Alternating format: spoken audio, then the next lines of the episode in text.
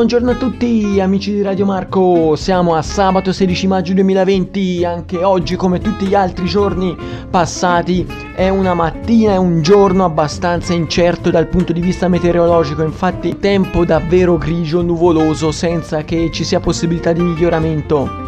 Ieri, come vi ho detto, avuto, ho avuto il colloquio con l'azienda di illuminazione pubblica e vi dirò poi com'è andata attraverso un file allegato, mentre oltre a quello Ieri sera ho guardato Maurizio Crozza con il ritorno in live di Fratelli di Crozza. Ricordo che il nostro podcast, il mio podcast, lo potrete seguire oltre che su Anchor che ci dà quindi la possibilità di trasmetterlo e di streamare anche su Spotify, su Overcast, su Radio Public e su tantissime altre piattaforme come Google Podcast.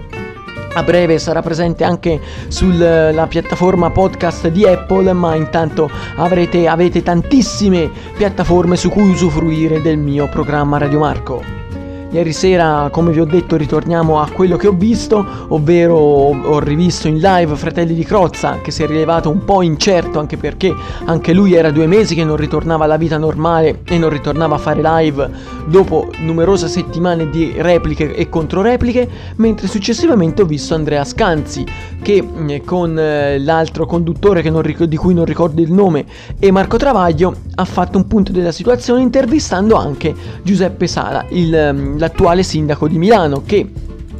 è stato accusato di aver avuto un pugno troppo forte contro i ragazzi che baldanzosi sembravano eh, non pro- preoccuparsi della pandemia sui navi di Milano, ma sui giornalisti che erano andati sotto casa di Silvia Romano dove si erano assembrati ben bene non aveva avuto lo stesso pugno di ferro e quindi lui ha, ha risposto eh, per le rime per chi, a chi lo eh, insultava e a chi l'aveva quindi anche accusato di essere stato troppo morbido con i giornalisti che eh, erano andati tutti, assiepati tutti insieme sotto casa di Silvia Romano. Come detto, lui però ha risposto dicendo che comunque la eh, decisione di far portare, la decisione di ehm, eh, far arrivare tutti i mh, mm, giornalisti non è stata quella del, eh, del, sindaco di Milano stesso, ma del governo italiano e anche la vigilanza era gestita non dal sindaco di Milano e dalla municipale di Milano, ma bensì dallo stesso governo italiano che ha gestito tutta la vicenda. Infatti ha detto Sala che non sapeva praticamente neanche lui quello che sarebbe successo quel giorno, il giorno dell'arrivo di Silvia Romano all'aeroporto di Milano e infatti quindi anche lui è rimasto un po' sbigottito o eh, interrogato da quello quindi che è successo poi successivamente da tutti gli assembramenti che abbiamo raccontato. La trasmissione la sto trasmettendo come ho detto altri giorni all'interno dello studio di mio padre di cui adesso sto studiando i quadri elettrici civili ed industriali così come la sua professione e oggi probabilmente faremo un restyling di questo spazio per vedere se in futuro potrei fare anche dei video all'interno di queste trasmissioni. Infatti mia, ehm, eh, il mio desiderio può essere quindi quello anche di trasmettere quello che sto facendo attraverso una buona ripresa video e attraverso anche quindi anche un buon sfondo perché in questa maniera eh, avrei anche possibilità di far vedere chi sono io e quello che sto esprimendo con il video e non solo con la voce. Intanto questo spazio quindi di podcast, questo spazio di radio show rimarrà immutato fino a che non decido io, anche perché la trasmissione è indipendente, posso decidere io fino a quanto farla continuare o fino a quanto farla cambiare rispetto alla formula originale. Diamo ora la linea al ragazzo dell'Auditel che ci racconta quindi come sono andati gli ascolti di venerdì 15 maggio 2020 di questo venerdì dal sapore pre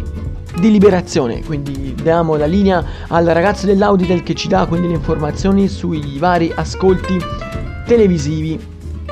Ciao a tutti, sono il ragazzo dell'Auditel e tra poco vi dirò quindi i dati di ascolto della giornata di ieri, ovvero del 15 maggio 2020.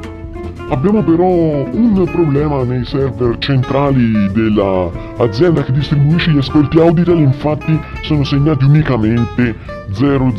spettatori in ogni programma, quindi mi vuole dire quindi che per questa puntata non è possibile verificare, non è possibile quindi fornire i dati Auditel. Quindi ci sentiremo per le prossime puntate, diamo linea quindi allo speaker ufficiale di Radio Marco. Radio Marco è con voi, Auditel tornerà nelle prossime puntate.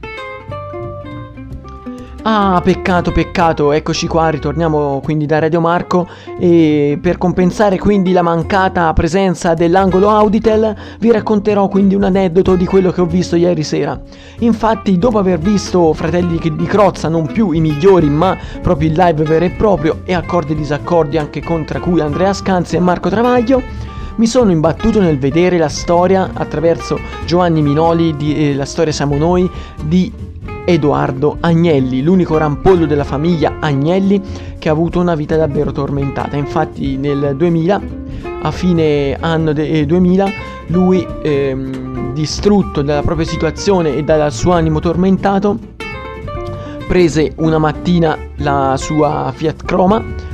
andò nel cavalcavia eh, verso Genova eh, nella zona di Savona e si gettò da 70 metri. E lì hanno parlato anche un po' di quello che poteva essere quindi un complotto o un'uccisione ma probabilmente è stato un suicidio spiegato anche poi da Giovanni Minoli all'interno della trasmissione. È stato un, un, personaggio abbastanza strano, una pecora nera all'interno quindi della famiglia Agnelli che era tutta incentrata sulla finanza o altro. E anche la scelta di essere quindi ehm, insignito non della carica di amministratore unico della Fiat che era in caduta libera in, eh, a sfavore di ehm, John Elkan, fratello di Lapo Elkan, lo portò ad avere ancora più sconforto rispetto a prima. Anni prima aveva avuto numerosi dissidi anche con suo padre Gianni Agnelli, anche perché aveva, era stato trovato con una partita di droga in eh, Kenya all'inizio degli anni 90 e questo gli aveva recato numerosi problemi. Con, nonostante tutto però eh, Lapo che a disdetta di tanti molte volte fa dei discorsi abbastanza seri e ragionati ha parlato di lui come un animo tormentato e come che eh, quel um, lutto oltre a quello di Giovannino Agnelli ovvero Giovanni Umberto morto per circostanze tumorali eh, ehm, anni prima, eh, aveva, eh, è stato il, l'evento che l'ha colpito davvero di più. Dopo aver raccontato quindi la storia quindi di Giovanni Agnelli e mm, di Edoardo Agnelli, ovvero la vita di Edoardo Agnelli che finì in un suicidio, vado a parlare quindi del mio colloquio avuto la, nella giornata di ieri, quindi ve lo allegherò a questa puntata, quindi vi diamo appuntamento alla prossima puntata con Radio Marco, siamo con voi, tenete d'ascolto che ci saranno novità in futuro, ciao a tutti! Eccoci qua, racconto quindi a caldo della mia esperienza di colloquio fatta in data 15 maggio 2020 intorno alle 5 e mezzo sulla piattaforma Microsoft Teams. Avevo già fatto prima della laurea, ovvero intorno ai primi giorni di febbraio, un piccolo colloquio per l'azienda Ortec che è di natura francese e ha sede anche a Terranova Bracciolini, ma poi non se ne fece di nulla. Dovevo entrare in teoria secondo le mire loro nel reparto di consulenza di ingegneria all'interno di uno studio a Firenze vicino alla fermata di Batoni della tranvia, ma poi non se ne fece di niente anche perché stavano cercando probabilmente gente che aveva la laurea in ingegneria elettronica magistrale, non triennale come quella che stavo per conseguire io. E insomma, quindi ritorniamo quindi al caso, al colloquio quindi di oggi e alle 5 e mezzo mi sono collegato nella piattaforma che mi avevano quindi predetto già il giorno prima. Due giorni fa, ovvero mercoledì, mi era arrivata una mail che non avevo visto all'interno di Yahoo Mail, ovvero il mio indirizzo di posta elettronica matinimark95.yahoo.it dove arrivò quindi questa mail che però non avevo visto. Allora, dopo la puntata del 14 maggio, ero andato con la bici a Rimbocchi, come vi avevo detto, a, fa- a fare circa 30 km con la bici,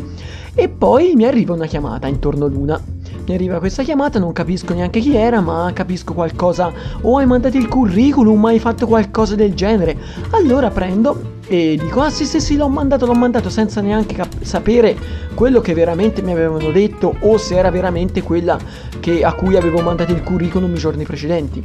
e mi hanno detto che c'era un messaggio che non avevo letto dicendomi di scegliere qual era la data giusta per fare un incontro conoscitivo attraverso una certa piattaforma definita da loro. Io rispo- ho risposto subito, questo si parla già di ieri, e ho detto che preferivo farla eh, già oggi, in data odierna, rispetto al 20 maggio, che sarebbe stato mercoledì prossimo. Che palle, un'altra settimana da aspettare. Allora succede che io dopo che sono, ho passato il giorno praticamente in attesa e oggi l'ho vissuta praticamente in funzione di questo colloquio che c'era alle 5 e mezzo.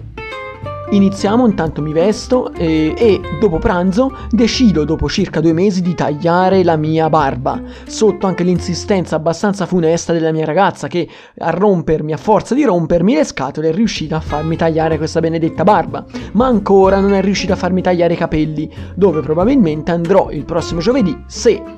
il decreto del presidente della regione Rossi non fermerà il parrucchiere mio di fiducia, ovvero Samuele, a Poppi.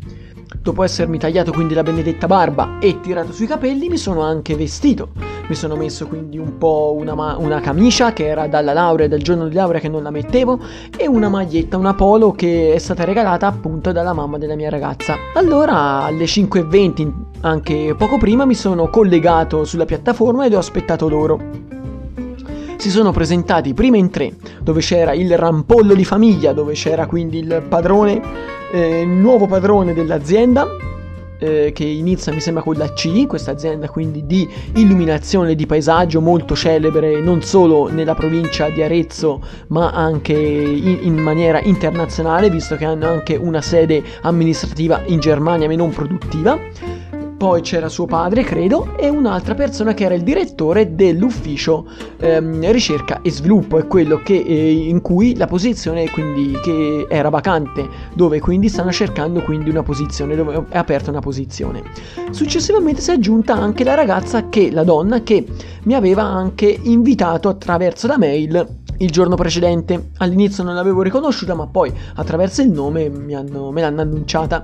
mi hanno quindi prima all'inizio spiegato un po' il, um, la struttura dell'azienda, quindi quello su cui loro si sono specializzati, su quello che stanno adesso lavorando un po' grossolanamente e poi hanno dato la parola a me. Io ho parlato quindi di come io sono nato nel 95 e eh, sono appena laureato, mi sono appena laureato in ingegneria elettronica delle telecomunicazioni all'Università di Firenze eh, ho detto che ho un alloggio a Firenze, ma comunque la mia casa vera è a Bibbiena, forse probabilmente non avevano visto all'interno del mio curriculum questa informazione. E poi niente, mi hanno proposto un po', mi hanno chiesto un po' quindi le mie competenze e se eh, stavo facendo adesso qualcosa del genere e ho parlato e ho citato mio padre. Come ho detto, come ho detto nei giorni precedenti, eh, io ora adesso in questo momento sto un po' aiutando mio babbo che st- sta facendo impianti civili, elettrici e industriali nel um, giro nel Casentino attraverso anche la progettazione att- eh, con AutoCAD degli impianti elettrici. Ho parlato un po' quindi anche delle mie eventuali competenze che posso quindi avere di spicco, ovvero quella della comunicazione e ho detto quindi apertamente che la mia maggiore aspirazione è quella di parlare più che eh, fare elettronica, anche se non disdegno certamente l'ambito per cui mi sono laureato. Infatti anche il direttore, forse il padrone, non so chi sia, eh, mi ha detto oh, ma ti piace anche quello che hai fatto? Sì, certo, certamente, perché se no non potevo andare anche avanti nel mio percorso di studi. Successivamente a questo mi hanno chiesto anche se avevo quindi delle eh, particolari doti nella programmazione, io ho detto comunque che alle superiori non ho fatto praticamente nulla, ess- avendo fatto elettronica, ma eh, la programmazione non era presente all'interno del mio corso, mentre nel caso delle superiori ho fatto un po' di programmazione a fondamenti di informatica, mentre ho fatto un piccolo accenno di VHDL laboratorio di elettronica digitale con i prof, che vi racconterò anche all'interno di un libro che racconta quindi eh, come sono diventato dottore in ingegneria. Questo è stato quindi il primo approccio conoscitivo con l'azienda che vi ho detto e questo è stato quindi il primo colloquio che ho fatto dopo circa due mesi e mezzo, perché l'ultimo colloquio vero che feci non era stato a Firenze né a Scandicci attraverso delle agenzie interinali, ma attraverso un'agenzia che lavorava nell'aerospazio. Un'azienda che prima del Covid cercava profili anche come il mio, mentre adesso cerca solo persone atte alla programmazione dura, eh, dura e pura, anche perché non hanno modo di non effettuare lo smart working. Quindi vi do appuntamento al prossimo episodio di Marco racconta su Radio Marco e vi aggiornerò di come sarà andato questo colloquio.